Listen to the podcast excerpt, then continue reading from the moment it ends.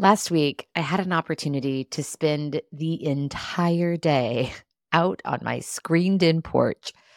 I hosted an afternoon meeting on my screened-in porch, and then my sister-in-law came over with her dog, and we sat out on the screened-in porch all evening, drinking wine, eating pizza, catching up, and laughing, and it was glorious. It was energy-giving. And yes, the people I was with were a big part of that, but also my screened-in porch is my happy place. And right now, our backyard is so full of beautiful colors and green. The trees and all of the plants are at their fullest. So it's like sitting in the middle of a nature preserve. The sounds of nature all around. And on this particular day, the weather was, oh, perfect. mid seventies, and there was a nice breeze as we sat on the cozy sectional with pillows and blankets and cups of tea and good conversation.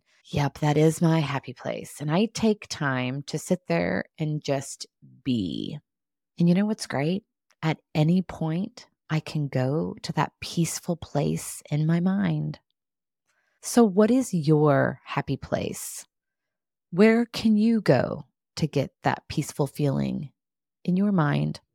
So in addition to my description of my screened-in porch, do any of these images stir something that creates that peaceful feeling within you? Looking out over a perfectly still lake, watching the wind gently ruffle the tops of the trees, reading on a blanket on the grass in your favorite park, sitting by a riverbank and watching leaves wash by on top of the water. Oh, I love those images. They certainly fill me with the peace that I was talking about. And that is the point. Getting back to a good place, getting right with myself. I can do that at any time throughout my day. And it's on me as a leader to recognize when I'm not right with myself and to come back to a peaceful place. And these places and images I've described help with that. So borrow one of them or find your own happy place. What a great way to take care of yourself and ultimately each other.